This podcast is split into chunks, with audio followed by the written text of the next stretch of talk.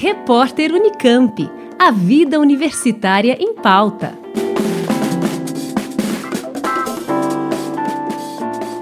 OVNI, avião, meteoro. Diariamente, olhamos para o céu e nos deparamos com um universo cheio de estrelas e objetos misteriosos que nos enchem de perguntas.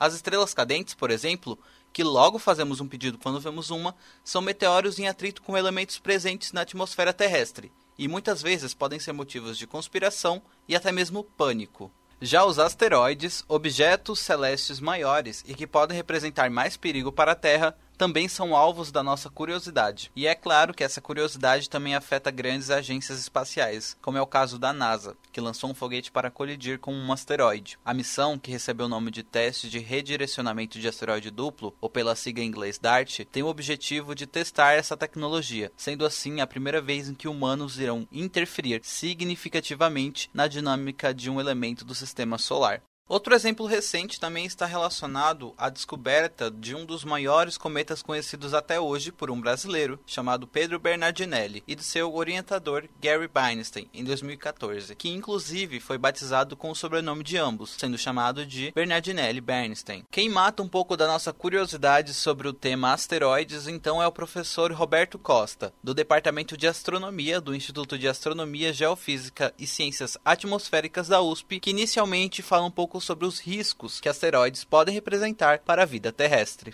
Estima-se que objetos maiores de um quilômetro de diâmetro, aí sim eles têm um risco de impacto global. Depende de vários fatores, tipo da densidade do objeto, de onde seria o impacto, etc, etc. Sorte nossa é que a Terra é um alvo pequeno e esses objetos são monitorados. Os objetos da faixa do quilômetro para adiante são bem conhecidos, existem programas de monitoramento no mundo todo os que têm órbitas próximas à Terra, os chamados NEOs. NEO vem de Near Earth Object. Os NEOs grandes são todos conhecidos e têm as suas órbitas cuidadosamente mapeadas. Ele também comenta sobre os exemplos citados anteriormente, o asteroide Bernardinelli Bernstein e a missão DART da NASA. Os objetos que você mencionou, Bernardinelli Bernstein, é um cometa muito grande aí. Eu tenho visto referências a esse cometa na mídia que são meia verdade. Quando é uma meia verdade, também é uma meia mentira. Exemplo, ele está se aproximando da Terra. É verdade, tá mesmo. Mas isso não quer dizer que ele vai chegar próximo da Terra. Ele é um objeto lá do sistema solar externo, muito, muito além da órbita de Netuno, de Plutão, que está se aproximando da região interna do sistema solar onde estão os planetas, mas a distância mínima que ele já teve a sua órbita determinada a distância mínima que ele vai chegar do Sol é equivalente mais ou menos à órbita de Netuno, o que significa 30 vezes mais longe do Sol do que a Terra. Então, não tem risco nenhum para a Terra em si.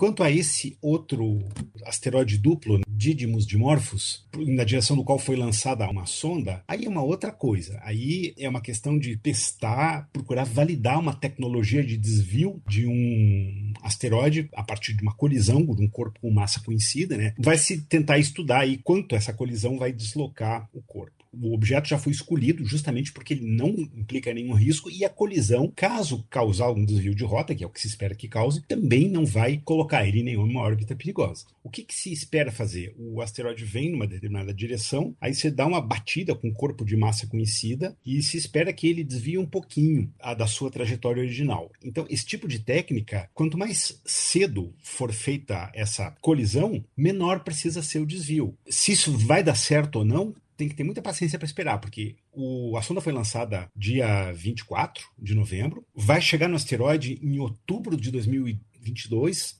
daqui a bastante tempo, e só em 2027 vai ser possível testar se a técnica funcionou. Então, cinco anos depois da colisão, ou seja, seis anos de agora, é que vai ser possível examinar se essa técnica funcionou. Tem que ter paciência e esperar. Costa destaca que colisões com impactos globais são raras aqui na Terra. Um exemplo foi o asteroide que colidiu com a Terra há mais de 65 milhões de anos e que possivelmente extinguiu os dinossauros na cidade de Chicxulub, no México. Costa também comenta que felizmente somos um alvo pequeno, que apesar disso, as colisões de objetos vindo do espaço são diárias e que tecnologias como a que a NASA testa fazem parte de um novo momento na ciência espacial. O ponto fundamental é esse. A sorte nossa é que nós somos um alvo pequeno. E, mas as colisões existem e não são surpresa, elas ocorrem literalmente todos os dias, centenas de vezes por dia. Se você contar o número de estrelas cadentes que tá, caem por dia na Terra toda, são centenas. Existem coleções de meteoritos por aí. Na USP, lá no, no Instituto de Geociências, tem um museu de meteoritos muito bacana, tem um monte de meteoritos lá. Caiu objetos na Terra é da natureza do sistema solar. O que as pessoas estão fazendo agora, as grandes agências. Uh, de astronáutica, que é a NASA, a Agência Espacial Europeia. Esse projeto da sonda DART é uma colaboração da NASA com a Agência Espacial Europeia. Também os chineses, os russos, o que eles estão fazendo agora é procurar desenvolver conceitos tecnologias para que, no futuro, caso seja necessário, já existam os números para começar aí a tomar providências. Conversei com Roberto Costa, professor do Departamento de Astronomia do Instituto de Astronomia, Geofísica e Ciências Atmosféricas da USP, sobre os perigos, ou nem tanto, que os asteroides podem representar para a Terra e as tecnologias desenvolvidas caso algum dia haja ameaças ao nosso planeta. Wallace de Jesus, Rádio USP. Repórter Unicamp. A vida universitária em pauta.